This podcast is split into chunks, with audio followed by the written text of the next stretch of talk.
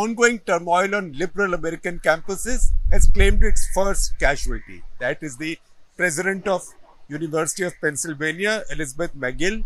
She's resigned on the eve of the meeting of her board of trustees, which was to take a call on her future. Now, while she's resigned, the board at Harvard University, however, finally uh, they they thought through it overnight, but finally they decided to not ask Claudine Gay to leave as president. She continues in her job, and she meanwhile put a little apology or note note of apology on Harvard Crimson as well. Sally Kornbluth. Sally Kornbluth is the president of MIT. These are the three topmost among the three topmost American universities. All three are in turmoil. Why? All three are, all three are in turmoil because they saw they saw angry protests by pro-Palestinian and anti-Israeli students on their campuses after after October 7 in some cases on some campuses even before the Israeli attacks on, on Gaza started, there were celebratory rallies also after Hamas's attacks. Now it's a combination of all of that. And then, then the Congress decided to hold hearings several hours of to ask these presidents how come they did not take any action against students who were carrying out these rallies and who were saying and doing things that the Jewish students and faculty might have found might have found offensive or or to use that expression that is that that that, that describes it more precisely anti-semitism. Anti-semitism is, is is the hatred or the dislike of people who come from one seed one language one culture however however however many countries they might originally come from it's a, it's a loose translation but essentially today anti-semitism means hate of the Jews or hate speech about the Jews or policies directed against the Jews. That is anti Semitism, targeting them for their religion, their faith, and their culture. That's anti Semitism. So the presidents of these key universities faced charges from really, really angry and, and, I, and I would say very well homework. So in the American system of English, you can you can make a verb out of anything. For example, one verb I am seeing all the time in this debate is lawyer. So I'm so I'm reading that the defenders of these three presidents who made a mess of their hearings or their testimonies, their defenders are saying that they were over lawyered. They were lawyered too much. So if somebody can say over lawyered, I can also say very well homework. So these Congress members were very well homework and they asked tough questions. So the questions that got these presidents into trouble were quite basic. So the same questions were repeated to all three of them. I can repeat for each one.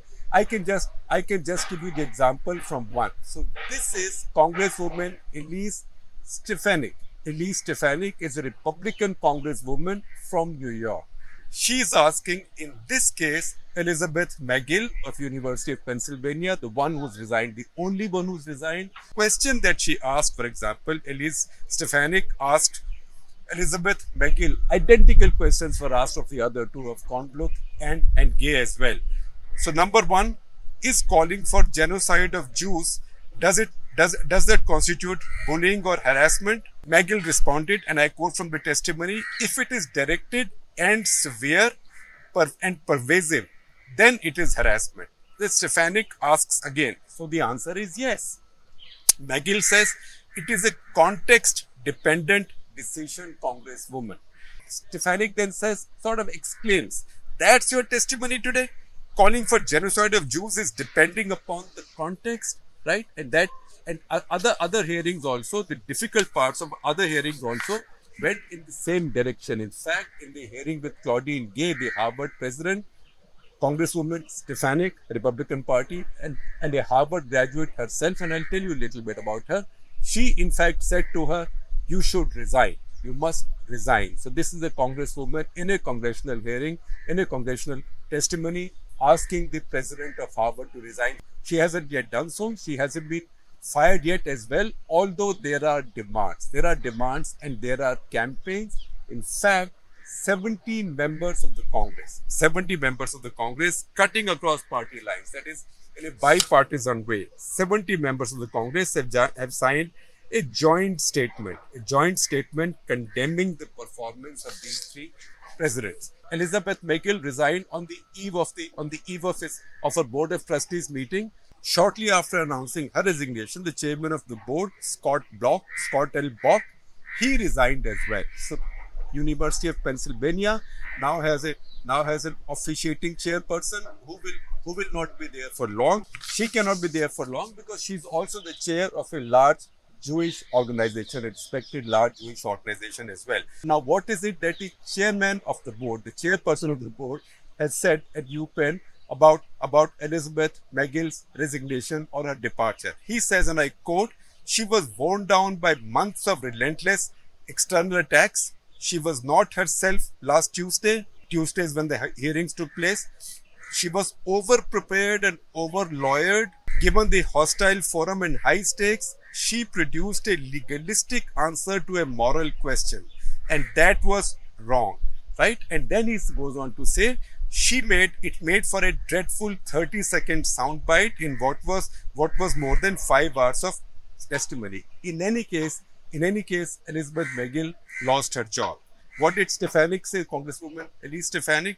She says, one down, two to go. And I quote again from her. She says, this is only the very beginning of addressing the pervasive rot of anti Semitism that has destroyed the most prestigious higher education institutions in America. This forced resignation of the president of Pennsylvania University is the bare minimum of what is required. The fact, however, is, which also must be stated, that Elise Stefanik is a Harvard graduate. Not only is she a Harvard graduate, but as a Harvard graduate who who achieved some position in public life. She was also a member of the Harvard Institute of Politics, and that's where she was turfed out because of the position she took on the last presidential election in America. You know what happened, all the tamasha with Trump not accepting defeat. She took that position. In fact, she's known to be somebody who used to be rather on the calmer side of the Republican Party, but turned on fully on the MAGA side of Make America Great Again side. And that's the reason she also got toughed out at Harvard. She might be carrying some of that anger as well. In fact, on her social media handles, in place of alma mater, instead of saying Harvard University, she now just says caving to the woke left. So we need to know that background as well. Now, this performance by these presidents, it brought to head something that had been building, that had been building for some time. A lot of the donors at, of these universities happen to be Jewish. At the same time, a lot of the donors also happen to be very liberal, liberal also donors of, of the Democratic Party. But this outburst on liberal campuses has upset them as well. So this has this has bridged the divide between left and right when it comes to those who contribute to these campuses. So if you see UPenn, for example, Mark Rowan, who, who, who runs Apollo Global Management, a big firm with a lot of money and a big contributor to this university and many more, he's been giving calls to donors to pull out their money. Not only is he influential here and a contributor, he's also the chair of the Wharton Advisory Board. Wharton, as we know, is the business business college run by Pennsylvania Uni- University, University of Pennsylvania. Then Ronald Lauder. Ronald Lauder is the Lauder in Estee Lauder, the high, high fashion brand. He has been talking about pulling out his money. And Ross Stevens, who owns a big hedge fund, he has already announced that he's pulling out $100 million of donations from Pennsylvania University in protest against rising anti Semitism and the inability of the university to control it or to or to punish students and others who might be guilty of it. Now this has got faculty worried everywhere because faculty at UPenn, as faculty at Harvard, MIT, and other liberal campuses, they also value their academic freedom. They don't like the idea of their presidents now being thrown out or being muscled out under funders' pressure, but that has now become a reality. And as you would expect, this has also opened the flanks of these liberal campuses to the Republicans because all this while the Republics, Republicans have been chafing, Republicans have been seeing, Republicans and the American right, they've been seeing these campuses as the hope of the woke left, which is fundamentally and deeply opposed to them, which in their view, even dehumanizes them. After all, somebody did call Trump's people the deplorables, isn't it? So they've now got an opportunity to hit back. I read an article from Nicholas Confessore in New York Times, and I will share many of these articles with you. You can read these at leisure.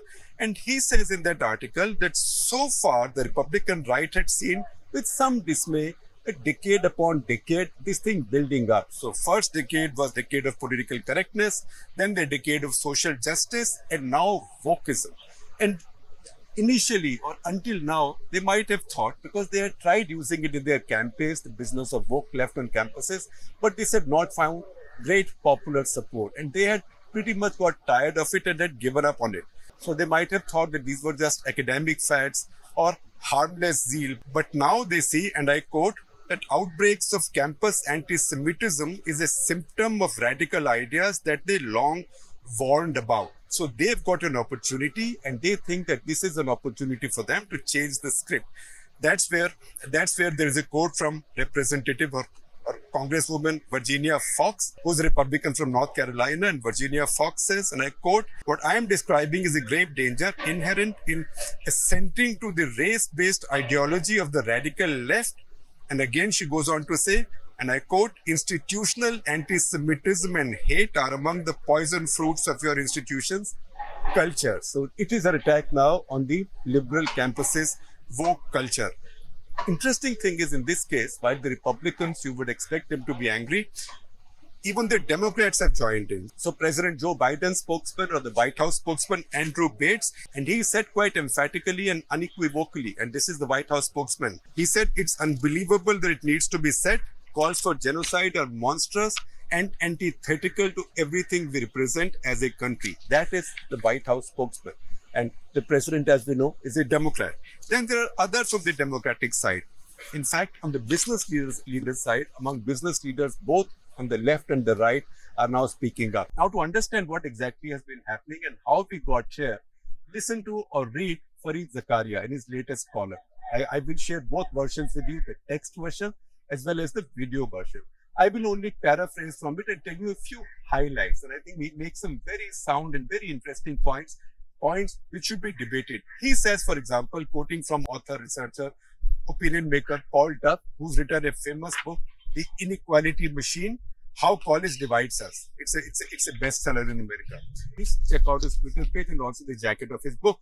He says he says that today among young adults, the sex appeal of college campuses, college education is really declining. And one reason that's declining is because our colleges have lost their way. They've now become so obsessed with political correctness and DEI, diversity, equity, and inclusion as to forget their main calling, their more important calling. In 2013, 74% of young adults in America wanted college education. It was so competitive. By 2019, that number had already come down to 41%.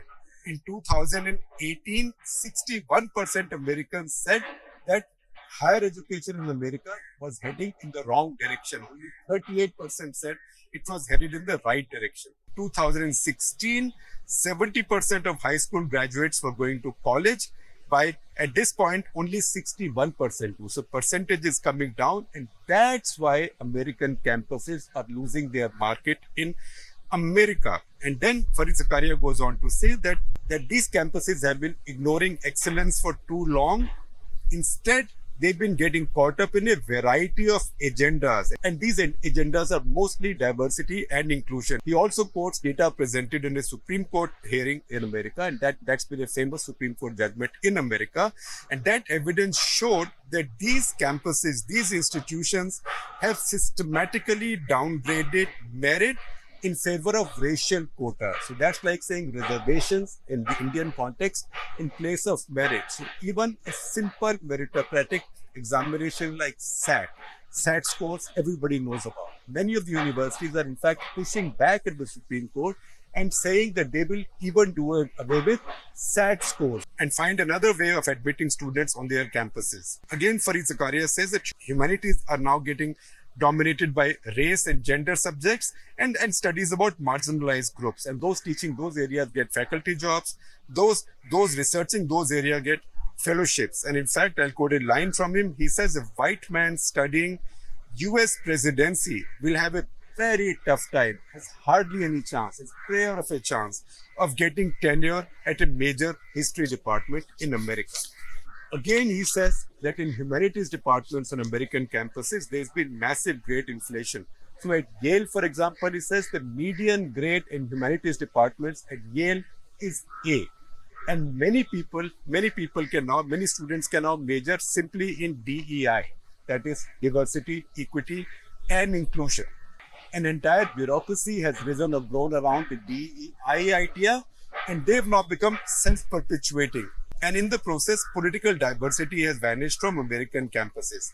Then, then the example used is that after the George Floyd incident and protest, most campuses took a position. That was a political position. It was seen as a politically correct position, but they took a position. But again, and Fareed says he does not remember any campus taking such a position over 9 11 or even over the war in Iraq. And that is the reason because they've taken this position over, over a period of time and they've gone so far and become so obsessed with what they define as political correctness at the at the expense of political diversity that they are now squirming at these hearings. And the conclusion is that because of decades of politicization, top colleges in America have become no longer are no longer bastions of excellence. They've become partisan outfits. What you're seeing right now is a commotion, a big debate, a big controversy in that environment. Among those who have spoken out is Sam Altman, who all of you know very well, OpenAI artificial intelligence big boss, and he's one of the major donors to Democratic Party as well. He has said, and I quote, he's, he's, he's said this on social media, and I quote, for a long time I said that anti-Semitism, particularly on the American left, was not as bad as people claim.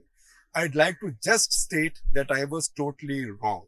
Now, two things have happened because of, the, of, because of these protests. One, there were celebratory rallies after the Hamas October 7 attacks. That made it very difficult for, for progressive Jews, progressive Jews who had made common cause with the other progressives of the left, because these were progressive Jews who did not particularly agree with the policies and views of many of Netanyahu's very hard right kind of coalition partners. So it made them defensive now because they didn't know where to look because their liberalism came under question. And also they began to question their own allies on the side of the liberal left.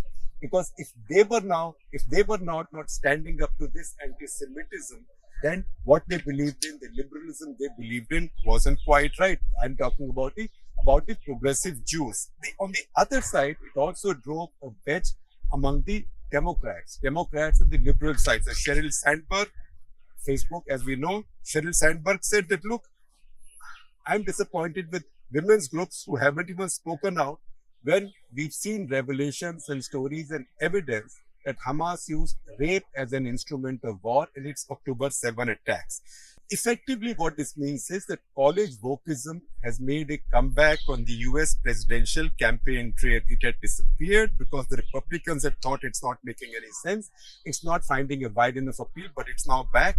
Nikki Haley, Nikki Haley, the former governor of South Carolina, she has said, and I quote from her, if you think Israel has no right to exist, it is anti-Semitic. She's of course gone on to say that if she becomes president, then she'll pass a law making it illegal to say, making it illegal to say, or making it punishable or punishable to say that Israel has no right to exist. The wider view in America right now that is dividing even the liberals, because many of the liberals have also begun to introspect a little bit. And the right, of course, you would expect them to be celebrating this because they now see it as laying bare of the hypocrisy on the liberal left side.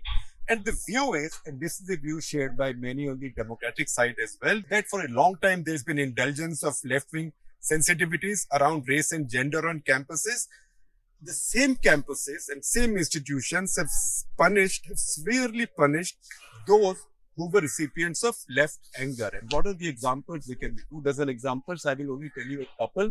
It also this article in NYT quotes. So for example, Harvard deanship, as big a position as that, Harvard deanship was denied to Ronald S. Sullivan Jr., a black law professor, because he joined the legal team of Harvey Weinstein. Right? This led to protests by students and faculty, and he, he was made to lose, he was made to resign his job as the dean. Now, the principle in law is the high principle in law is that you should you shall go and defend anybody who needs your professional help. But because he chose to do that, black Harvard University law professor, dean, lost his deanship because of this. 2021 at MIT. MIT cancelled a planned scientific talk by star geophysicist Dorian Abbot. Why? Because Dorian Abbot's criticism of affirmative action, right? It's, it's like somebody saying reservation is not a, not a good idea. A scientist says reservation is not a good idea. So you say the scientist cannot come and give a scientific lecture. That's what happened in MIT in 2021. U Penn Law School, U Penn is the one in question right now. U Penn Law School is seeking to impose sanctions or a ban on a tenured professor, Amy Wax, because she made remarks on the academic performance of students of color. Again, the article gives us data from a survey by Foundation of Individual Rights and Expressions that ranks hundreds of colleges and universities in America on the basis of students' right, students' rights, and open inquiry. Harvard and UPenn rank at the very bottom in terms of students' rights and open inquiry. That means you can only have one set of views. If you have another set of views, then then you are out or you are cancelled or you are not accepted. That's what this survey shows. The foundation director, Alex Morey, has been quoted, quoted as saying that the same administrations are all too willing to censor unpopular stuff on their campuses. It is such an utter hypocrisy. And once again, Republicans have seized on the opportunity. Ron DeSantis, the governor of Florida and sometimes presidential candidate as well, he has in fact started a campaign to defund diversity studies and left left-wing race theories on campuses. 20 states already, 20 American states. I presume most of these are Republican states, if not all. They've already withdrawn, they've already withdrawn support for DEI programs. DEI stands for diversity, equity, and inclusion. And not only have they drawn support for DEI programs, they've also drawn support for any identity based hiring practices.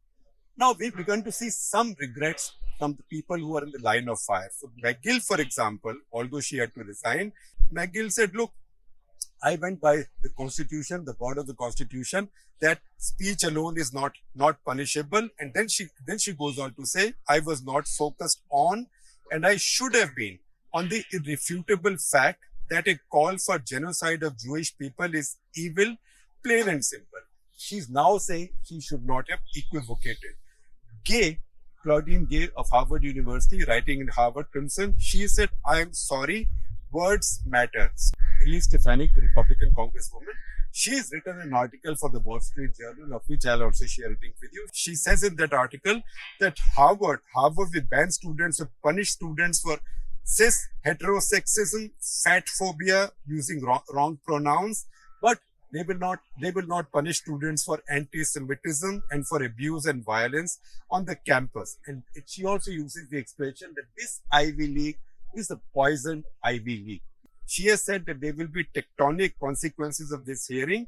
It will be an earthquake in higher education. Again, look at the Democratic side. Sometimes you go back and forth between Democrats and Republicans because on this one, there's a, there's quite a bit of quite a bit of bipartisanship.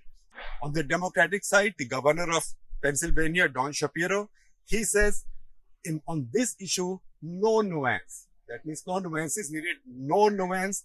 What she said, what the president of UPenn said was offensive.